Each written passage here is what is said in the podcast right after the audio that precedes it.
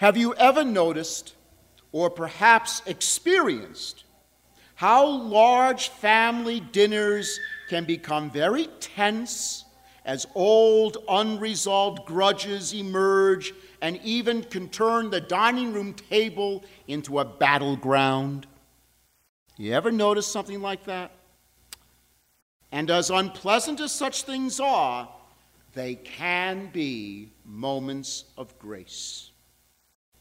A man was invited by one of his adult children to her home for dinner. His two other children, adults with families of their own, were there. Of the three, only one continued to practice the faith. The others had abandoned the church reciting as their excuses the mindless mantras of our times. The church has tired, antiquated moral positions. The church is hypocritical. And while they are no longer religious, they are, want to fill in the blank? Spiritual. Thank you very much. Which I must say is a little bit like taking credit for inventing breathing. Of course, we're spiritual. Every human being is spiritual. But being spiritual is not enough. Spirituality, authentic spirituality, always orients us to religion, which means worship. And through worship, allow one's relationship with God to be the source of what one does, what one says, and even how one thinks. Spirituality is easy. Religion is tough. It takes effort and persistence, which is precisely why I think many today try to avoid or reject it. But I digress. During the dinner, one son began to tease his dad for going to Mass. And the father took it all in stride as so often happens, such teasing is often the prelude for more open attacks, a kind of barrage to soften the target. And the more the son spoke, dredging all sorts of stuff from the past, the angrier he became.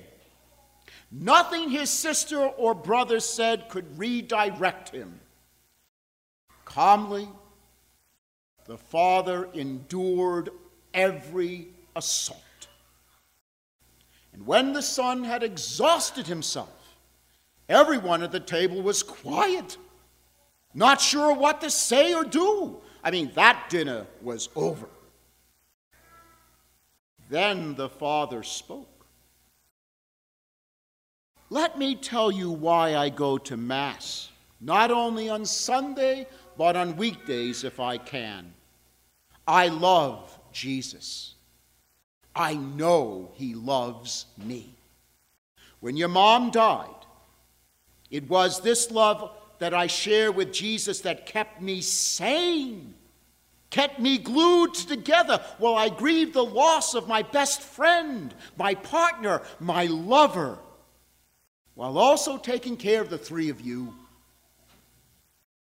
But, son, you can't seem to take care of yourself. Your sister told me that you're abusing drugs and alcohol. Is that true? My relationship with Jesus is what brought me to see your mom as a gift that I cherished until the day she died, and I still cherish it. You've been married and divorced twice. Tell me, was the love of either of those women at any time seen by you as gift, something to be thankful for? Do you see the love of your sister and your brother as a gift to you? Do you see my love for you as a gift? You're still angry that your mom died. But my relationship with Jesus assures me that this very moment she is very much alive, and our separation is only temporary. I'm going to see her again. But, son, I'm not confident that you are. if you continue to follow this path that you're on. And it's through my relationship with Jesus that I understood that I was called not only to be married, but to be open to bringing children into the world. And let me tell you, being your dad has been the most marvelous gift that I've been given. But you refuse to bring children into the world, focusing only on yourself. Son, has that made you happy? It is my relationship with Jesus that helps me to see that everything and everyone in my life has a purpose, even the bad stuff. But you allow yourself to be pulled and tugged in all kinds of directions by all kinds of passions that just invite more chaos into your life. Son, how many jobs have you lost in these past two years? Your brother tells me you're on the verge of being evicted because you're way behind in your rent. Has jumping from one thing to another made you happy? Does it give you any peace? You insist that faith in Jesus and love for his church suppresses freedom, squashes dreams and possibilities, and forces mindless conformity. I find it quite the opposite. Faith, meeting Jesus at Mass, receiving him in Holy Communion, going to him in confession, prayer, all reinforces hope in me. It gives me joy and strength, especially in the very painful and difficult moments of life, like this conversation dinner. The one son who still practiced the faith sat there nodding his head in agreement, so proud of his dad for standing his ground and not committing the sin of polite silence. He did not speak with condemnation to his brother, but with compassion, rooted in uncompromising truth.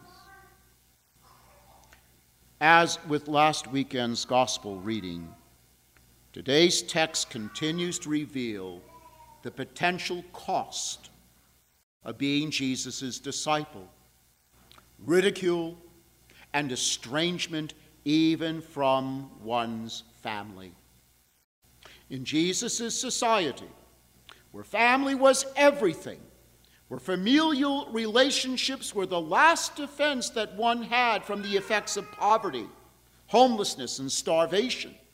The idea of being alienated from family was deeply disturbing, very frightening.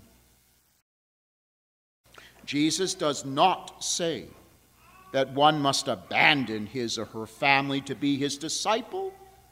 But he does warn that following him, by placing one's relationship with him as primary before all others, may be perceived by family members to be so radical, so contrary to the ever changing cultural, moral, and social norms, it may become a source of tension, division, anger, resentment. And yet,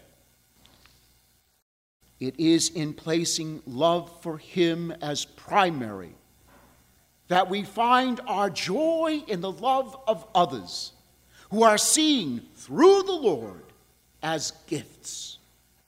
That we have the strength to pick up our crosses, whatever form they happen to take. And in that love, we can plant the seeds of faith and help lead others to Him. For the disciple, conflict can be a moment of grace.